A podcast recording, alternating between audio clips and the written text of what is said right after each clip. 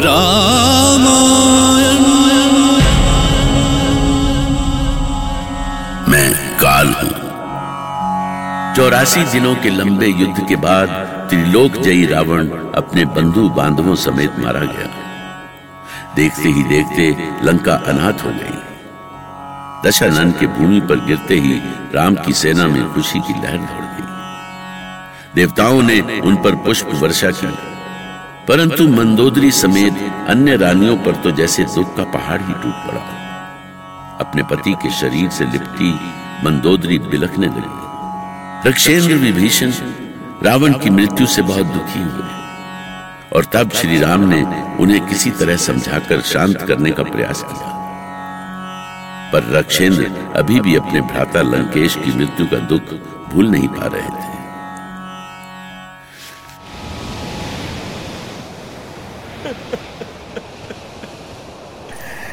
राघव, मेरे भी प्राण ले लीजिए।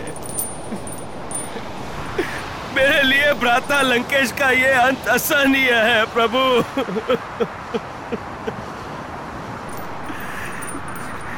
चाहे चाहे जो भी हो, हमारे बीच जितने भी विरोध थे, पर पर वो मेरे भाई थे, प्रभु। वो मेरे भाई थे।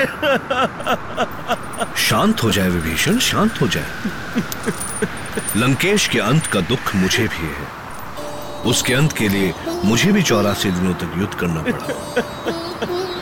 परंतु मैंने आपके भ्राता का नहीं, लंका के स्वामी का नहीं, देवी मंदोदरी के पति का नहीं, अपितु रावणत्व का अंत किया है।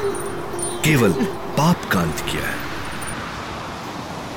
रक्षेंद्र विभीषण, अपनों को धीरज दो। और अपने अग्रज के अंतिम संस्कार की तैयारी करो। ठीक है राघवेंद्र। ये कार्य तो मुझे ही करना होगा। उठिए नाना माल्यवान अब दुख करने से क्या होगा? आप मुझे धीरज बनाने क्यों आए हो विभीषण? लंकेश की मृत्यु के शोक में यदि मैं मर भी जाऊँ तो इससे और शुभ क्या हो सकता है तुम्हारे लिए? ऐसा ना कहे नाना। ईश्वर के लिए ऐसा ना कहे। अरे रक्षवंश में अब आप ही तो हैं जो हमें मार्ग दिखा सकते हैं। तुम्हें रक्षवंश की चिंता क्यों होने लगी? तुमने ही तो लंकेश के अंत की योजना तैयार की थी। तुमने ही तो अयोध्या कुमार को लंकेश के मृत्यु का रहस्य बताया है। मैं अधर्म का समर्थन कब तक करता नाना? कब तक? मैं तो अपनी ही दृष्टि में गिरता जा रहा था। पर लंकेश से मेरा वैचारिक विरोध था, नाना। और कोई विरोध नहीं था। परंतु कुल हंता तो तुम ही हो, विभीषण। उसका वैचारिक मतभेद तो मुझसे भी था, कुंभकर्ण से भी था, यहाँ तक कि उसकी पत्नी मंदोदरी से भी था। तो क्या हम सबने उसके साथ छल किया? हम सबने उसका साथ छोड़ दिया। उसकी हत्या का षड्यंत्र किया। यदि मुझसे कोई भूल हुई है तो उसका दंड भुगतने के लिए मैं सदैव तैयार हूँ नाना। पर अभी वाद विवाद का समय नहीं है। अभी तो हमें लंकेश का अंतिम संस्कार करना है। चलिए नाना। हाँ। अंतिम संस्कार तो करना ही होगा। चलो विभीषण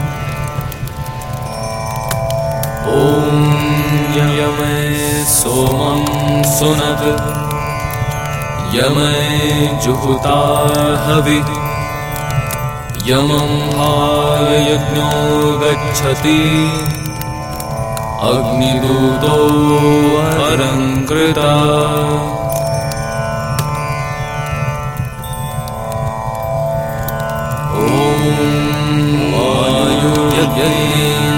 स्वाहा ॐ प्राणो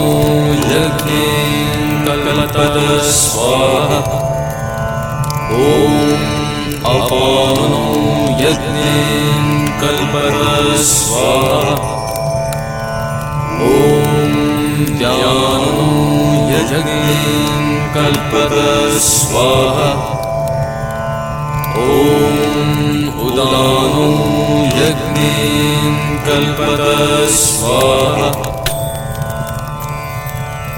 लंकेश रावण के अंतिम संस्कार के साथ एक युग का अंत हो गया। जैसे जैसे चिता की लपटें भड़की, प्रजा की आँखें नम होती गई। यहाँ तक कि श्री राम भी अपने आँसू रोक नहीं सके। देखते ही देखते दशानंद का विशाल शरीर पंच तत्वों में विलीन हो गया। जब सब कुछ शांत हो गया, तब रघुनंदन श्री राम ने विभीषण को लंका के राज सिंहासन का भार ग्रहण कर अपने दायित्व का निर्वाह करने के लिए कहा। और इसकी सूचना सारी लंका को दी गई। त्रिभुवन जाई, काल के रूपा अस रावण की मृत्यु बराती। लंका जरी दंब सब टूटा। छोड़ छाड़ सब चले संगाती।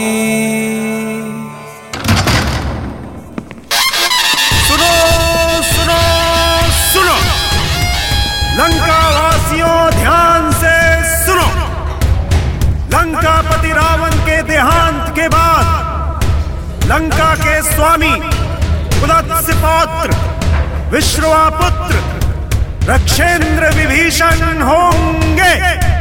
समस्त लंका वासियों से अनुरोध है कि रक्षेंद्र विभीषण के राज्याभिषेक में अवश्य पधारे। लंकापति महाराज विभीषण की लंकापति महाराज विभीषण की समस्त लंका वासियों को मेरा अभिनंदन। रघुकुल शिरोमणि दशरथ नंदन श्री राम की कृपा और आप सबके स्नेह के कारण हम लंका का ये राज सिंहासन ग्रहण कर रहे हैं। और इस दायित्व को ग्रहण करते हुए हम आप सभी को वचन देते हैं कि हम लंका की सुख, शांति, समृद्धि और प्रतिष्ठा के लिए सदा तत्पर रहेंगे। प्रजा के प्रत्येक सुख दुख में हम बराबर भागीदार रहेंगे और सदैव धर्म के ही मार्ग पर चलेंगे। इस समारोह में उपस्थित रामानुज श्री लक्ष्मण और पवन पुत्र हनुमान के प्रति हम सदा आभारी रहेंगे, जिन्होंने हमें साहस और धीरज देकर हमारा मनोबल बढ़ाया। आप सभी भली भांति जानते हैं कि लंका की वर्तमान दशा का कारण देवी सीता का छल से हरण किया जाना था। इसीलिए सबसे पहले हम श्री राघव से निवेदन करेंगे कि वो देवी जानकी को सादर स्वीकार करें। महाराज विभीषण की। महाराज विभीषण की। श्री राम का संकेत पाकर पवन कुमार हनुमान भागते हुए अशोक वाटिका में पहुँचे। जहाँ सीता अपनी मुक्ति की प्रतीक्षा कर रही थी। पवन कुमार ने सीता को दंडवत प्रणाम किया और श्री राम के पास चलने का निवेदन किया। रावण के अंत और अपनी मुक्ति की बातें सुनकर सीता भाव विहल हो उठी और उनकी आँखों से आँसू बह निकले। हनुमान समझ नहीं पा रहे थे कि सुख की इस घड़ी में माता सीता की आँखों में ये आँसू कैसे छलक पड़े। माते, आप रो क्यों रही हैं? क्या आपको प्रभु श्री राम से मिलने की खुशी नहीं है? ये तो खुशी के ही आँसू है, हनुमान। कितनी प्रतीक्षा के बाद ये शुभ घड़ी आई है। कितने कष्टों के बाद स्वामी ने मेरी मुक्ति का मार्ग प्रशस्त किया है। मेरे लिए कैसी पीड़ा सही होगी, स्वामी ने? एक एक क्षण कैसा बीता होगा उन पर? जो भी हो माते अब मैं आपकी आँखों में आँसू नहीं देख सकता। आप अभी चले। प्रभु समेत समस्त वानर सेना आपकी प्रतीक्षा कर रही है। ठहरिए पवन कुमार। महाराज विभीषण आप? हाँ हनुमान। देवी सीता के लिए पालकी लेकर आया हूँ। हमें यह स्वीकार नहीं कि प्रभु श्री राम से मिलने के लिए देवी पैदल जाएँ। आइए माते। आइए। पालकी में बैठिए।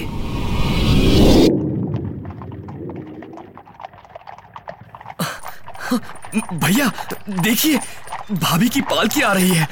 उन्हें देखने के लिए कैसी भीड़ उमड़ पड़ी है आप मौन क्यों है भैया? खुशी की इस घड़ी में आपके मुखमंडल पर यह चिंता कैसी?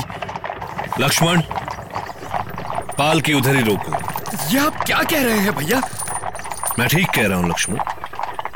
जाओ उन्हें पैदल आने के लिए कहो।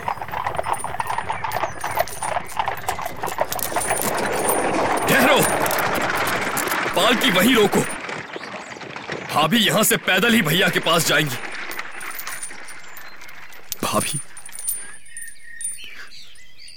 आशीर्वाद दीजिए भाभी। पता नहीं इतने दिन आपने कैसे बिताए। दुख के दिनों को भूल जाना ही ठीक है लक्ष्मण। हाँ भाभी। उन दिनों को भूल ही जाना ठीक है। चलिए वो देखिए।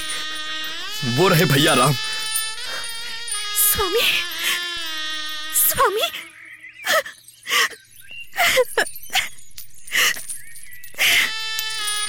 भैया भाभी आपके पास आ गई है। देखिए भैया देखिए। हमें कुछ ऐसा करना होगा जिससे रघुकुल की राजवधु की पवित्रता पर कोई संदेह ना करे। हमें प्रजा को सीता की पवित्रता का प्रमाण देना होगा। स्वामी ये ये आप क्या कह रहे हैं? मैं उचित कह रहा हूँ सीते। क्या ये आप मुझे बारह महीने के वियोग का दंड दे रहे हैं? क्या आपको मुझ पर संदेह है? आपको? यदि आपकी ऐसी ही भावना थी तो इतने बड़े युद्ध की आवश्यकता ही क्या थी? छोड़ देते मुझे मेरे हाल पर। यदि आज मैं जीवित हूँ तो केवल आपकी याद में अन्यथा कब की प्राण त्याग चुकी होती। तुम रावण के अधिकार में रही हो, सीते। और इसी प्रकार यदि मैं तुम्हें अयोध्या ले जाऊँगा तो प्रजा क्या कहेगी? प्रजा पूछेगी तो मैं क्या उत्तर दूँगा? मैं उनसे कहूँगा कि मेरी पत्नी को रावण हर ले गया था और उसने जनक नंदिनी की पवित्रता भंग नहीं की तो लोग क्या मुझ पर विश्वास करेंगे? क्या रघुवंश की प्रतिष्ठा पर लोग प्रश्न नहीं उठाएँगे? क्या लोग उस स्त्री को राजमहिषी के रूप में स्वीकार कर सकेंगे, जिसने बारह महीने अपने पति से दूर किसी और के साथ बिताए? किंतु स्वामी, क्या आपको भी मुझ पर विश्वास नहीं रहा? तुम पर अविश्वास? मैं भला, तुम पर अविश्वास का पाप कैसे कर सकता हूँ सीते? पर राजधर्म से बड़ा कुछ भी नहीं है सीते। मैं जो कुछ कह रहा हूँ, राजधर्म के नाते ही कह रहा हूँ। तो ठीक है। मैं रघुनाथ के राजधर्म का सम्मान करते हुए अपने सतित्व की परीक्षा देने के लिए तैयार हूँ। ऐसा ना करे भैया आप मैं विवश हूँ लक्ष्मण। मैं तब तक जानकी को स्वीकार नहीं कर सकता जब तक संसार ये न मान ले कि सीता पवित्र है। लक्ष्मण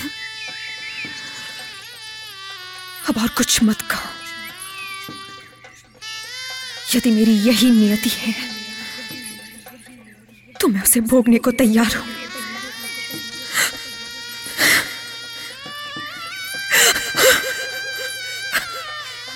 श्री राम के समस्त वानर योद्धा मौन थे।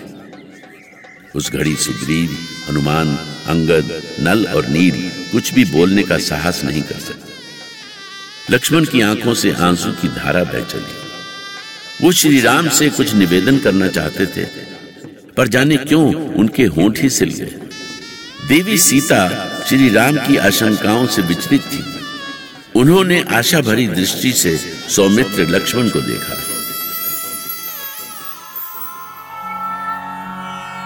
सुनी लखन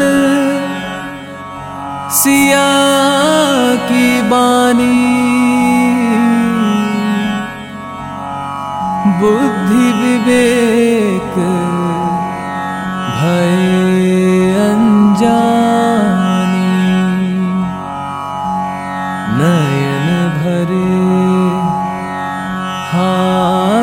दो जोरे नयन भरे। हाथ दो जोरे